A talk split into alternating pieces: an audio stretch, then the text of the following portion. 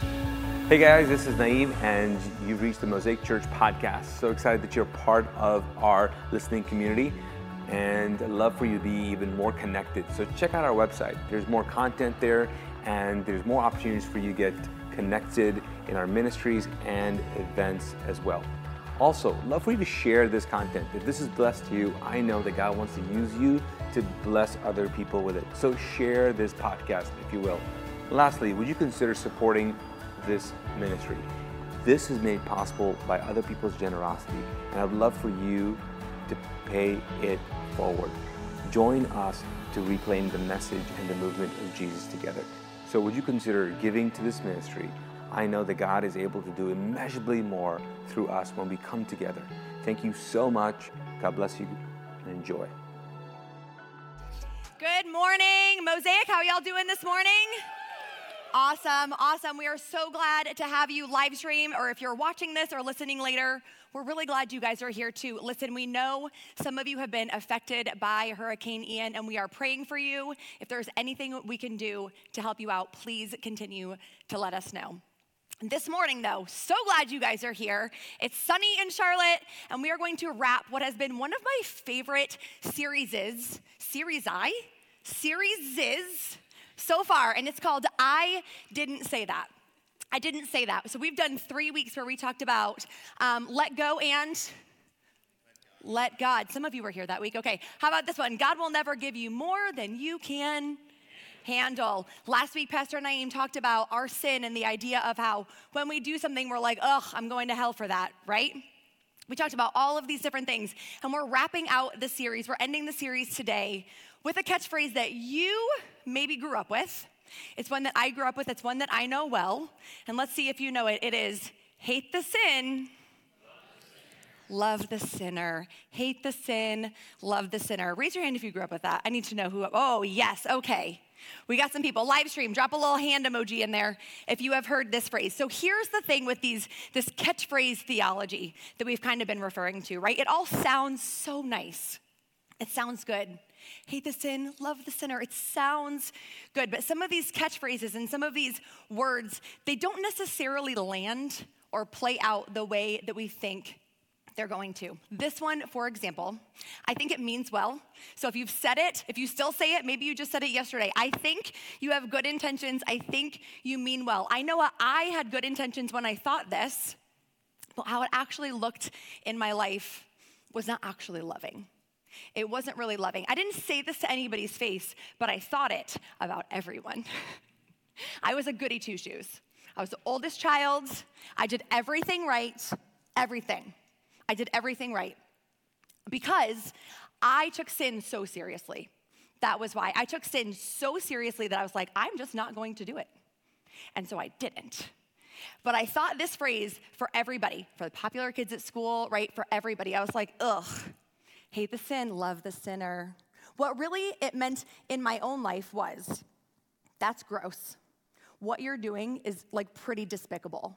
I would never do that. I can't even imagine doing the things that you're doing, but because I am such a good Christian, I can overlook that and still love you. I can overlook how awful you are and how terrible you are, and I can still love you because I am a good Christian. It became all about me. And what it probably looks like more than loving the sinner was moral superiority. What it probably looks like more than loving the sinner was a self righteousness. Because I'm gonna tell you, in my mind, I wasn't loving them. I was actually asking and wondering, like, hey, God, if you take sin as seriously as I do, because apparently you don't, where's the consequence for these people? Where's the punishment? Because I know if I do anything wrong, I get punished. And let me tell you all the things that these people are doing that are way worse than anything I've ever done. I could not see my own sin in this situation. I could not see my pride. I could not see my vengeful spirit. I could not see the condemnation in my heart when what I thought I was doing was hating the sin and then in love calling people out by telling them how bad they were. It did not come across as loving. Now, I don't know, maybe for you, you've been able to figure that out and you've been able to manage these two things. But for me, every time I thought, hate the sin, love the sinner, I just created distance. And I created distance. And I created distance. And I created distance. And the problem is that it's really hard to keep the sin at a distance and try to bring the sinner close. So here's what we're gonna do. How many of us love talking about sin? No one, right, I know. It can be super uncomfortable. So we're gonna get that out of the way. I don't want you to be distracted. So here's what we're gonna do. Think about a sin that, you know, that, that big one, right? The one that's already, it's in your mind. And what we're gonna do on the count of three, we're just gonna call it out. Ready? One, two. I couldn't even get to two. You guys are already laughing. Good. I was like, if somebody jumps the gun and shouts this out, holy moly, that is gonna be a joke gone so wrong. So I'm really glad that didn't happen. I'm really glad. But thank you for laughing. I'm glad you understand this is the tension, right? This is the problem. You get that we cannot actually separate the sin from the sinner. It doesn't work as well as this catchphrase would lead us to believe. Paul actually talks about this in Romans, Romans 7. He says, I do not understand what I do. I love this passage. For what I want to do, I do not do, but what I hate, I do. And if I do what I do not want to do, I agree that the law is good. As it is, it is no longer I myself who do it, but it is sin living in me. For I know that good itself does not dwell in me, that is, in my sinful nature, in my innate sinful nature. For I have the desire to do what is good, but I cannot carry it out. For I do not do the good I want to do, but the evil I do not want to do, this I keep on doing. Now, if I do what I do not want to do, it is no longer I who do it, but it is sin living in me that does it. And we have moved from like Christian catchphrase theology to Dr. Seuss theology. Because all I can hear here is what? Do. Everything is do. We do and we do not do, and we can't do what we want to do. And I have to read this passage over and over and over because I'm like, what are you actually saying? What are you actually saying? And it's almost like Paul is saying, I'm two sides of the same coin. So I have to decide here's the sin, here's the sinner. Am I going to, what am I going to do today? Am I going to hate the sin? Love the sinner but the sin's still on the other side. Next day, next choice, what are we gonna do? Oh, twice in a row, look at that. Oh, love the sinner, but the sin is still back here. And it's almost like Paul is saying sin is not something that I have or something that I do, it's something that I am. I am this coin. I am the sin and the sinner, and I cannot separate them. Listen, I understand this. I am one person at five o'clock in the morning, and I am a different person at five o'clock in the evening. 5 a.m., Kristin, so excited, ready for the day, gonna make good choices, gonna get up, I'm gonna be kind to people, I'm gonna only say words that don't require me to put money in a guilt jar. I'm gonna have salad and water for lunch, like I'm gonna do all the right things, right? 5 p.m., Kristin, has already done half of the things that I decided that I wasn't gonna do, and didn't do half of the things that I did set out to do. And no salad and water will be crossing my plate at 5 p.m. either. it's not happening. I am two different people. Why? It's not because I changed my mind. It's not because somewhere in my day I was like, I'm gonna stop trying to decide to do these things that are good because they're not good anymore. No. It's almost as if our decisions don't always end up with action. I think that's what Paul is trying to say here. He's like, just because I make a decision doesn't mean it results in action. I choose to do good things and then I don't. And I choose not to do bad things, but then I do. And it feels as if I'm out of control. We are very connected to our sin. We cannot separate the sin from the sinner. And when Jesus talks about sin, he actually takes it to the next level. One of Jesus's first and I think most famous sermons or teachings is the Sermon on the Mount. You've probably heard about the Sermon on the Mount if you've been in church for a while. And at first glance, it seems super all over the place. It seems like Jesus like drops the topic and then he just goes to the next topic and goes to the next topic and it seems super disconnected. But if you read it all the way through, which we will not have time to do today, but it's in chapters five, six, and seven of Matthew. If you read it all the way through, we can see that there are some themes here. There are some themes that he has woven through. And the first one is that Jesus redefines sin. In almost every section of the Sermon on the Mount, he says, You have heard it said, but I say. Or the scriptures say, but I say. In almost every single topic, this is how he starts. Why? Why? It's almost like Jesus is saying, Listen, before I tell you how to deal with other people's sin, I need you to know what sin actually is. So we're going to redefine it. Let's look at a couple examples. In Matthew 5, verses 21 and 22, he says, You have heard that our ancestors were told, You must not murder. If you commit murder, you are subject to judgment. But I say, if you are even angry with someone, you are subject to judgment. If you call someone an idiot, Bible says idiot. If you call someone an idiot, you are in danger of being brought before the court.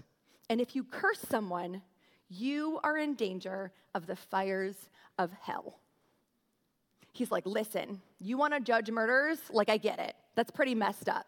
And I'm not taking away from that. There should be judgment and consequence there. But when you're angry enough to understand why someone would want to do physical harm to somebody else, it's the same thing. It's the same thing. You're subjecting yourself to the same judgment. If you call someone a name, an idiot, or something else, if you call someone a name, you are in danger of the same punishment. You know that eternal punishment that you're wishing on somebody else? You just put yourself in the same danger of the fires of hell. I might have put myself in the danger of the fire of hell on the way here this morning. Anybody else? I've driven in the car with some of you. I know I'm not the only one. It's crazy, right? Hearing this would have been shocking at the time. It would have been so shocking. It's hard to believe now sometimes to go, how are these the same? Like, Jesus, how are these the same? Especially at the time, the law was so focused on outward things. Both sin and righteousness were based on what people could see with their eyes. A few verses later, he gives another example in verse 27. He says, You have heard the commandment that says, You must not commit adultery. But I say, anyone who even looks at a woman with lust has already committed adultery with her in his heart. Again, I'm sure that people are like, I'm sorry, what? Like, what? How can this be true? You're telling me that if I have thoughts about a woman, if I have lustful thoughts, if I'm thinking these things, it is the same thing as if I actually physically do it? I can only imagine how Jesus was blowing people's minds.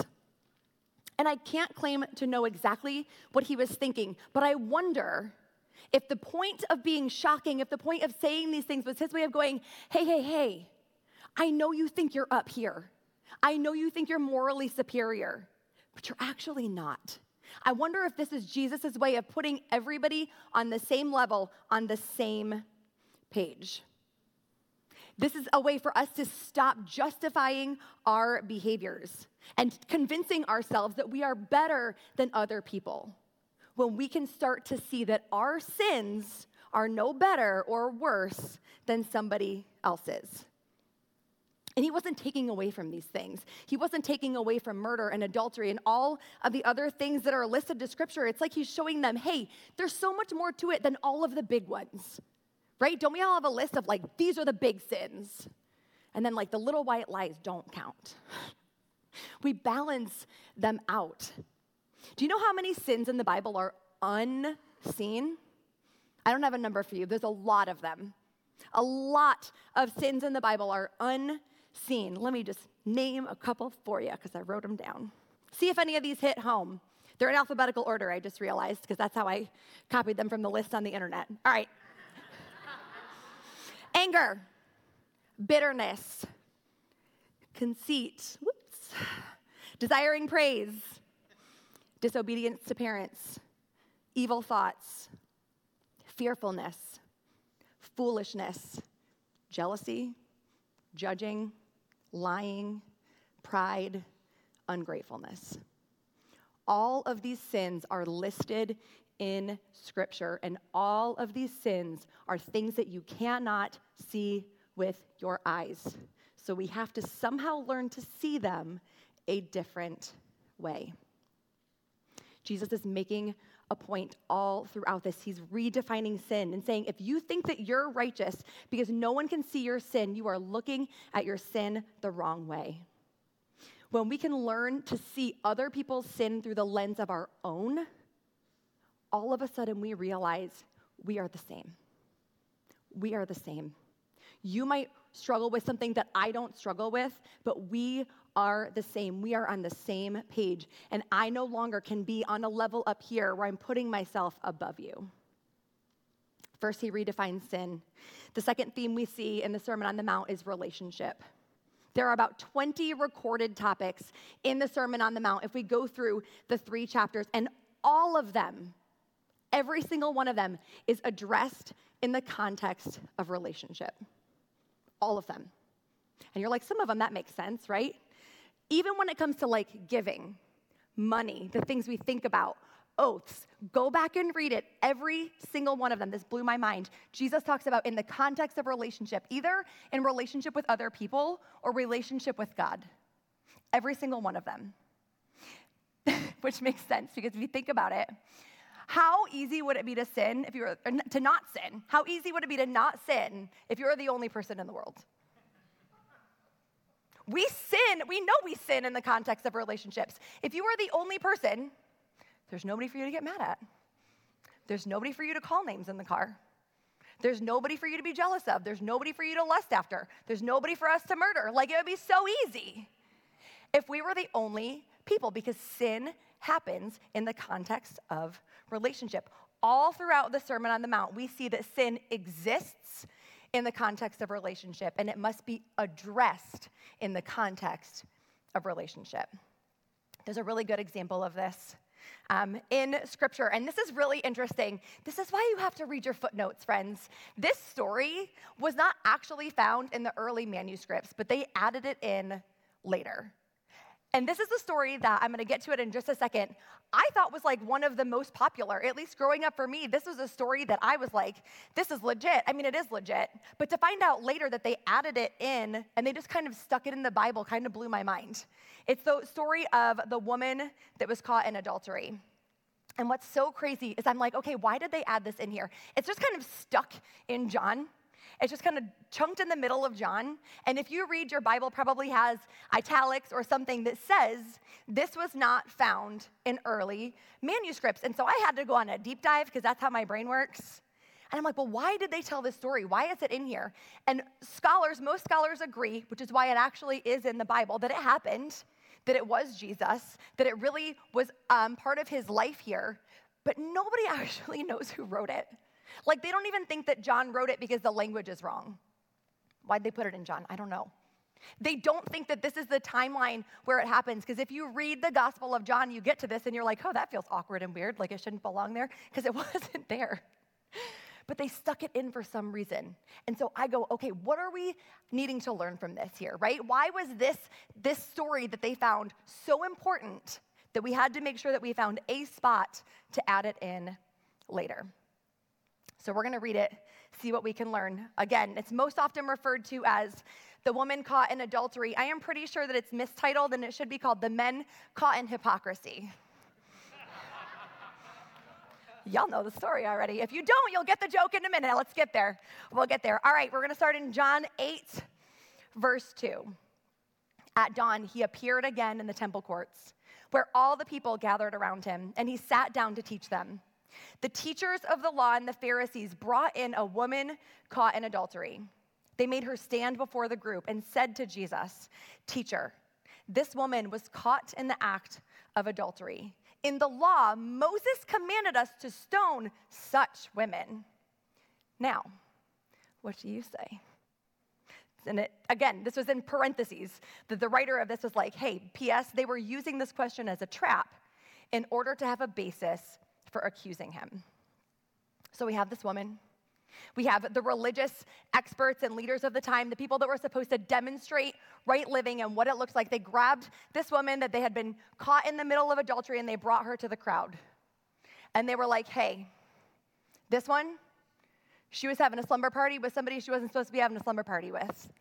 Parents, you're welcome. what do you want us to do?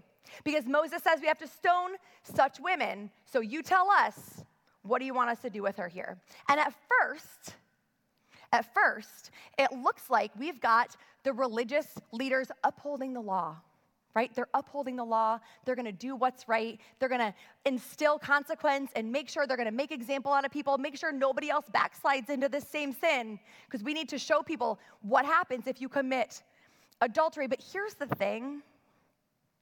Often when people take scripture like one verse out of context and they want to use it to justify their behavior or they want to use it to keep themselves morally superior over somebody else, they're often misinterpreting it. They're often using it wrong.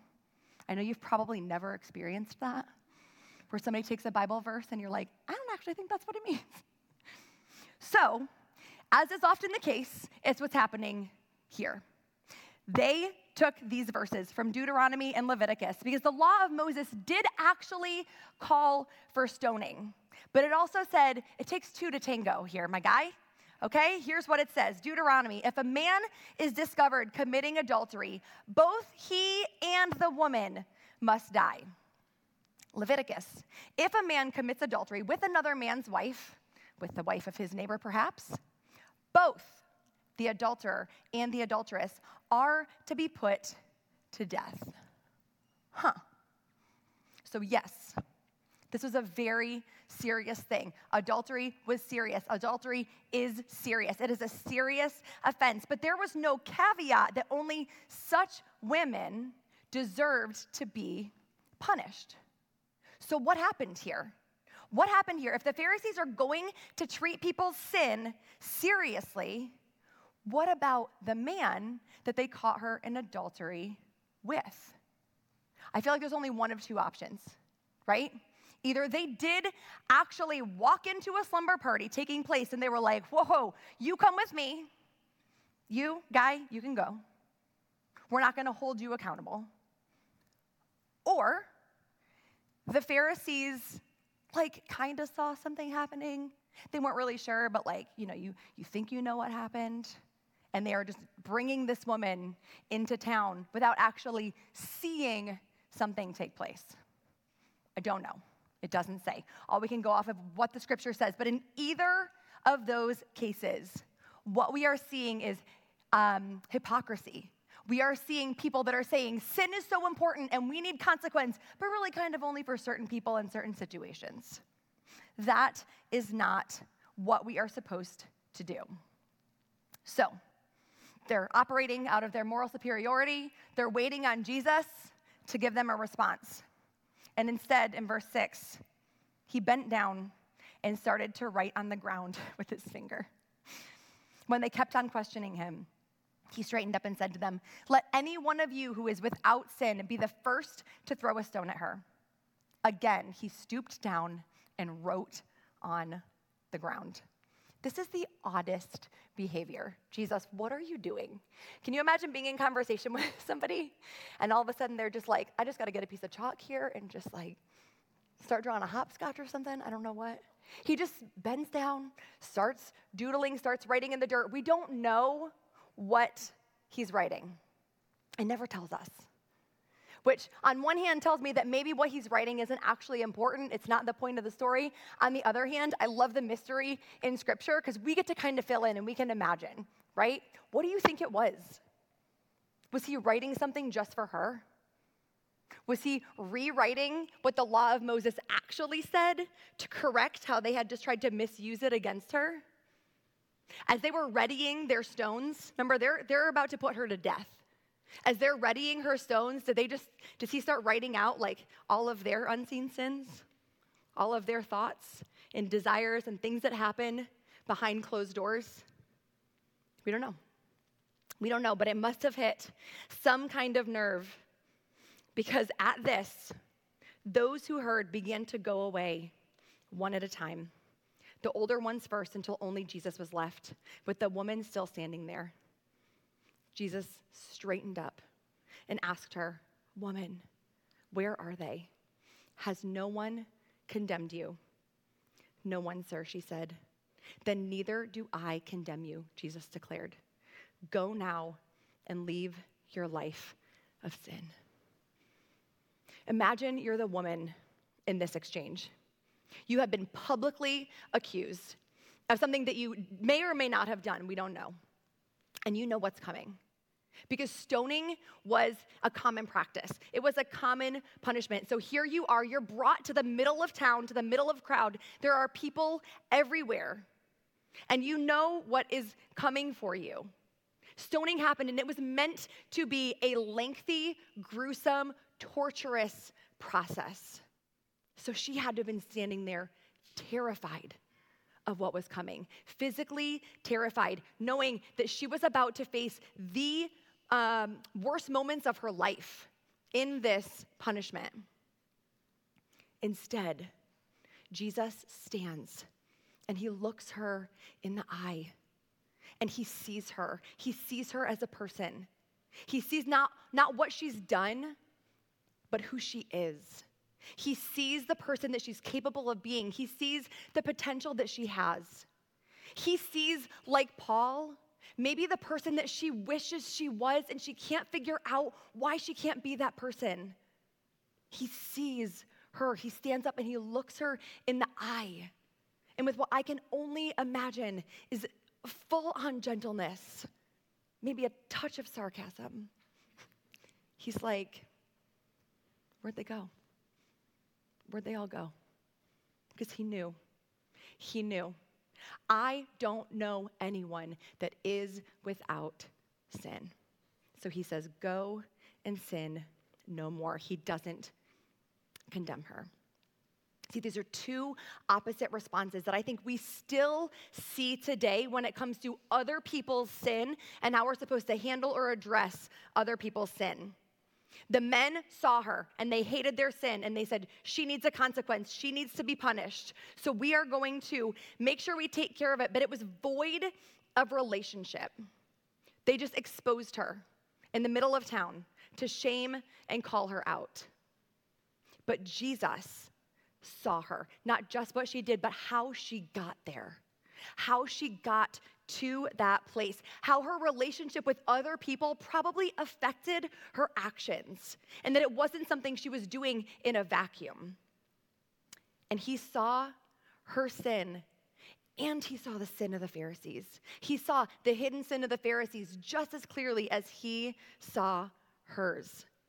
And he was like, hey, sin requires judgment, but from people who are sinless, and that's none of y'all. Like, that's nobody that's here right now trying to put yourself on a level above her. So he stepped in and literally, physically saved her life. See, Jesus addressed sin in the context of relationship, but I think he also shows us why hate the sin, love the sinner, why it might sound good and have good motivations doesn't actually work. And I think he changes it here. If we look at what he did and what he models for us, Maybe we're supposed to see the sin and cover the sinner. See the sin, cover the sinner. I said cover the sinner, not cover up the sin. Those are very different things. He does say to see sin. He calls her to change. That is a requirement. He says, Go and sin no more. In other translations, it actually says, Be free from a life of sin. He does call her to something else, but he also doesn't call her to perfection. I don't think that when he says go and sin no more, he's like, literally, never again in life are you gonna do another bad, wrong thing. Because we know that that's not possible. We've already talked about how sin and the sinner are so connected, but I think what he's saying to her is live in freedom, out from under the weight of that sin. Live in the grace. This feeling that you felt where you literally were standing here waiting for stones and rocks to crush your body. Now, knowing that that is gone and has been taken away, that freedom that you feel, that lightness, live in that grace. That's what I think he's calling us to. Live in that kind of freedom and that kind of grace. Grace is not an excuse for us to keep doing whatever we want to do. He does call her to change. He's like, live in that grace. Live a life that shows people that you have changed and that you can continue to change. See the sin, cover the sinner. So I think some of you understand this. Some of you understand this because you have been in relationship with people who have done things that you could not imagine them ever doing. You have been in relationships with people who have, have committed the sins that you thought are unimaginable. You're like, I don't even know how you got here. And you've had to wrestle through what to do with them in that situation. Do you still love them? Do we still love them? Sometimes loving people is not even a choice because of who they are in our lives or what position they hold in our lives. Loving them is like, well, of course I love them, but will you cover them? Can you help them move forward? Can you help them to get through it and get past it and continue to be the person that they were before that thing ever happened? Some of you get this because you are that person. You are that person. And you're like, I, I don't know how I got here. I don't know how I did the thing that I said I would never do. But I'm here now. And I just wish that someone would see me. I wish someone would see me for who I am instead of that mistake that I made. I wish someone would see how I got here. I wish someone would see me and cover me as a person so that my identity doesn't still have to be just this one worst mistake I've ever made. We have to see people and cover the sinner. See, and having our sin called out by someone is very different than having our sin be addressed in the context of a relationship. And that is important. It is important. There are people in my life that see me and that know me. And they know they have permission to call out all of my ish at any given moment because they know me and I trust them. And I trust that they know genuinely who I am. And I'm gonna tell you, those conversations are rough. It does not feel like Jesus in that moment. but it is. And that's why it's important that we can address our sin in the context of relationship. Because when you have those people in your life, you know they're not just trying to punish you, they're not just trying to shame you, they're not going to call you out on the internet as a way of saying, hey, I'm calling you out in love.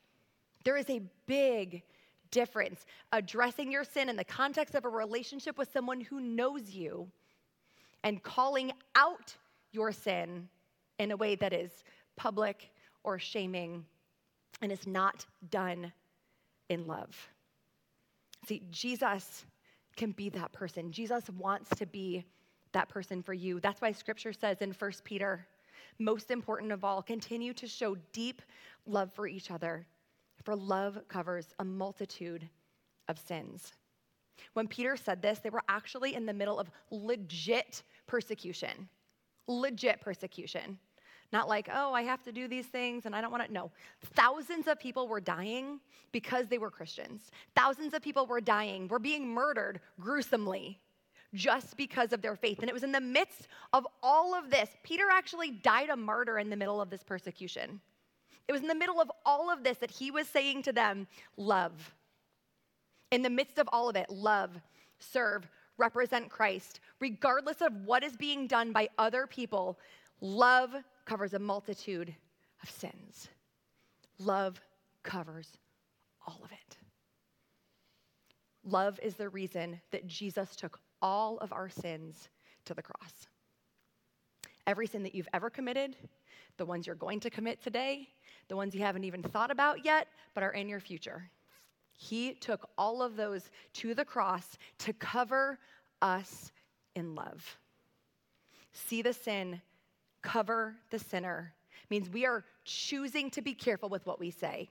We choose to be careful when we talk about other people. We don't bring prayer requests to small group because we just want to pray for people. We have to be careful that we're not just gossiping. The world doesn't need to know every single little detail of somebody else's story. Covering people with love says we are gonna choose relationships over a side.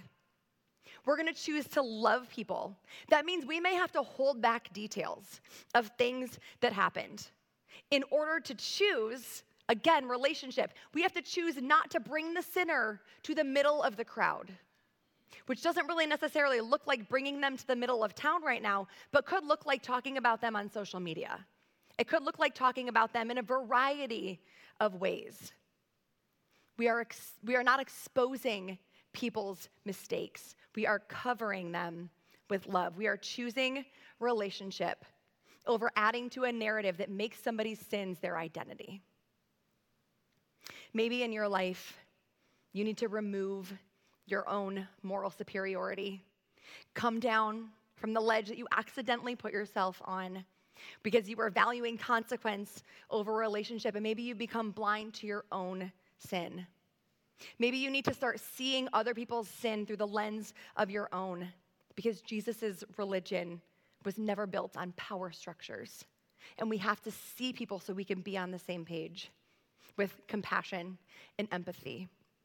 Maybe you need to reconcile a relationship. Maybe there's somebody that you have accidentally hurt and you need to cover someone. Cover someone in your life that maybe you have only been seeing as their worst mistake. And you need to choose to start covering them with love. What is it for you? What do you need to do? It's not always easy, but it is possible, and it's what Jesus calls us to. Last weekend, uh, my daughter Marley, who just turned nine, went to a slumber party. And Marley has struggled with anxiety um, for the last couple years. She's really gotten better. She's worked really hard and she's gotten so much better. And we talk about, you know, the Holy Spirit is always with her and all of these things. But she went to a slumber party last weekend. It was the first one that wasn't um, family. So it was the first like big girl slumber party with a friend, you know? And so before she went, I was like, all right, we're gonna just talk. I'm gonna give you just a little bit of re- extra reassurance. I want you to know if anything happens, you're gonna be so good. If anything happens, you call me. You don't have to have a reason, I will come get you. Anything happens. Dropped her off. She was great. They ran around. They were eating pizza. They were watching movies. They were eating candy, filling up on sugar, all the awesome things, right? So I went to bed. I was like, she's so golden. Great. I woke up in the morning, had a voicemail. And I was like, huh, that's interesting. Who called me at six o'clock in the morning? No one. But Marley called me at 11:30 at night. And I listened to the voicemail, and she's crying. And she's saying, Mom, I want you to come get me. I want you to come pick me up. And before the voicemail ends, I hear the friend's mom in the background going, Well, what'd she say? She coming to get you? And Marley's last words were, She didn't answer. Whoo! Mom guilt is real, you guys, so real. So I woke up, I texted the mom right away at six o'clock in the morning. I was like, hey, is she okay? Is everything still good? I hope you're asleep. I hope she's asleep. I hope everything's fine. I can come get her right now if you want me to. Nothing. Didn't hear anything. Came to church all morning. I was like, something happened. Something happened. Something happened to my child. And I promised her I would be there, and I was not there. And something happened. And I, my mind went to all of the terrible, worst things, right? Didn't hear back from the mom. Peter went and picked her up. They came to church. She runs to me in the parking lot in tears. I was like, oh, sweet Jesus, something bad happened. She didn't want to talk about it. Didn't want to talk about it. I'm like, okay. Sat with me in the front row for service last week. Actually called me out when Pastor Naeem was like, does anybody need a swear jar? Marley was like, she does. Listen, don't do that to me. She was kidding. She's kidding, obviously.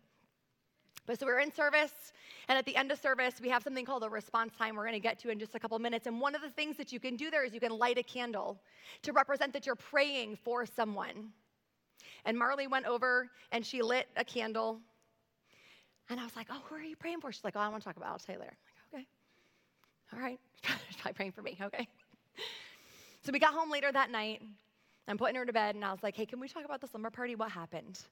I want to know what happened. And she was like, Mom, I know she didn't mean to because she's my friend, but she said something and it scared me. And out on the greenway, there's a bad man, and he's kidnapping kids and he's taking them.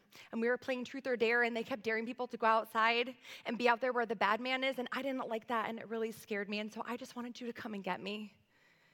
And then we had to sleep downstairs in new house, right? She was not familiar with. She's like, I didn't have a nightlight. There were no lights on. And you know the rooms with the sliding glass doors? That's where she was. You know what was right on the other side of the sliding glass doors? The greenway in the woods where the bad man lives. She was like, I just wanted you to come pick me up because I knew he was right there. He was right out there, and I was scared. So we talked all through that. And I said, okay, had the good conversation. I was like, all right, let's move on. Let's stop talking about the slumber party. Talking about church. Talking about the candle that you lit on Sunday. She was, it's the same. It's like, what do you mean? Mom, I lit a candle for the bad man. I lit a candle for the bad man because I want God to help whatever sadness is in his heart so that he stops hurting people. right?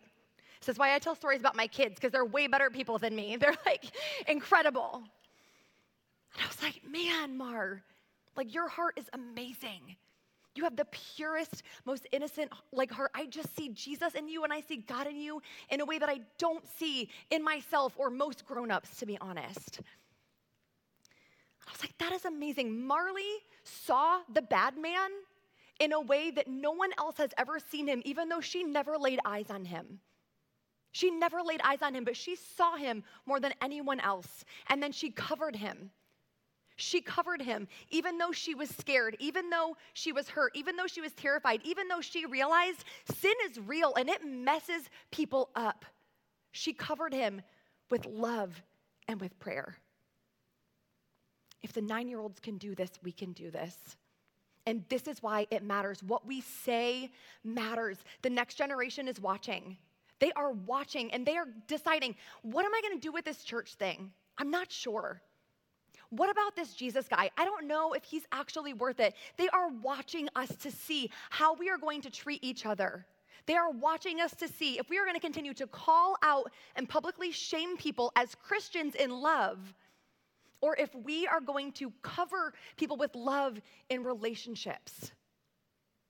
Let's not give them catchphrase theology and platitudes that just sound nice but actually don't have any depth or weight to them.